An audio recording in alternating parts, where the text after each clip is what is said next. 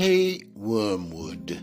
You were right to contact me with urgency, as your patient is in a dangerous situation. But for devil's sake, lad, have some trust in our dark father below and his minions. We have proven tactics to save your patient from the enemy's uh, warm, sickening embrace. I mean, can you imagine embracing a tender, delicious human soul and not consuming it? I certainly cannot, nor will not, entertain this ghastly thought. Yet, that is precisely how the enemy relates with the meat sacks, uh, humans he creates.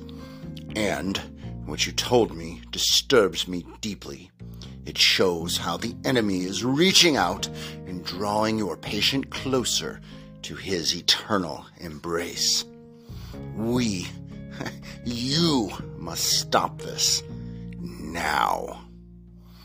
I've heard of that priest your patient heard preach at Mass today. The tracking our agency does on your patient's attention during most Sunday Masses shows that you do an above average job of keeping him distracted most of the time from what is said and done up on the altar. But today, as you said, his attention was captured by that traveling priest introducing the mission he is leading three nights this week. Our monitoring showed the spike in your patient's attention and the set off alarm bells in our HQ. Much better that you contacted me first about this.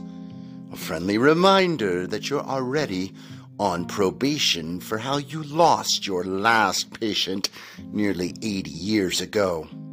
And if you screw up this time, you will be gobbled down by us. There will not be a third chance for you, dear lad. We do have a chance to keep your patient away from the dangerous influence of that mission priest. I will say that he, polished Father Steven Bell, is a tough one to counter. He's high on our the enemy's friends, who are enemies to us, list. This particular close friend of the enemy, Father Steven, is generous, well spoken, thoughtful, and worst of all, authentic. You saw how your patient felt the authenticity in Father Steven.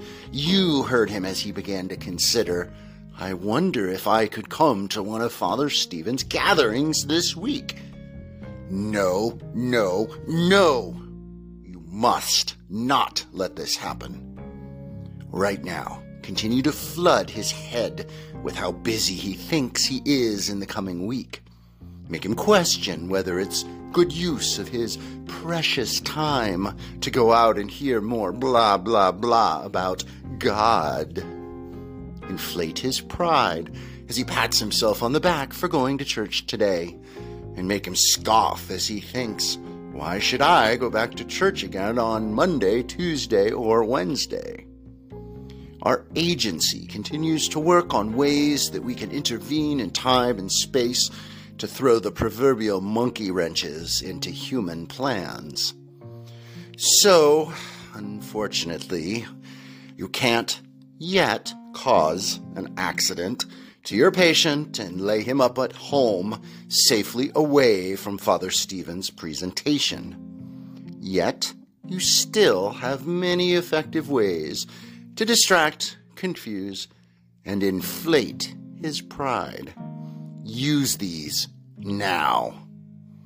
I will await with bated breath and sharpened teeth to hear of your success at keeping your patient far away from Father Steven, and thus out of the enemy's warm embrace.